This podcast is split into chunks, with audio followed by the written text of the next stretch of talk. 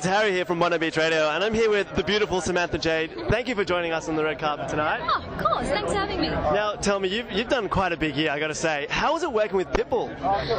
Yeah. Uh, to be honest, I don't know. I, he got on my song a lot later than I had it, so he was just an addition that made it so much better. Because we had the song in January. He actually got on the song in uh, June. Yes, So okay. A lot later. Yeah. Well, it definitely made for a big deal. So, do you hang out with him now? You guys, you know, close connections? Oh yeah, yeah, yeah. No, no, not at all.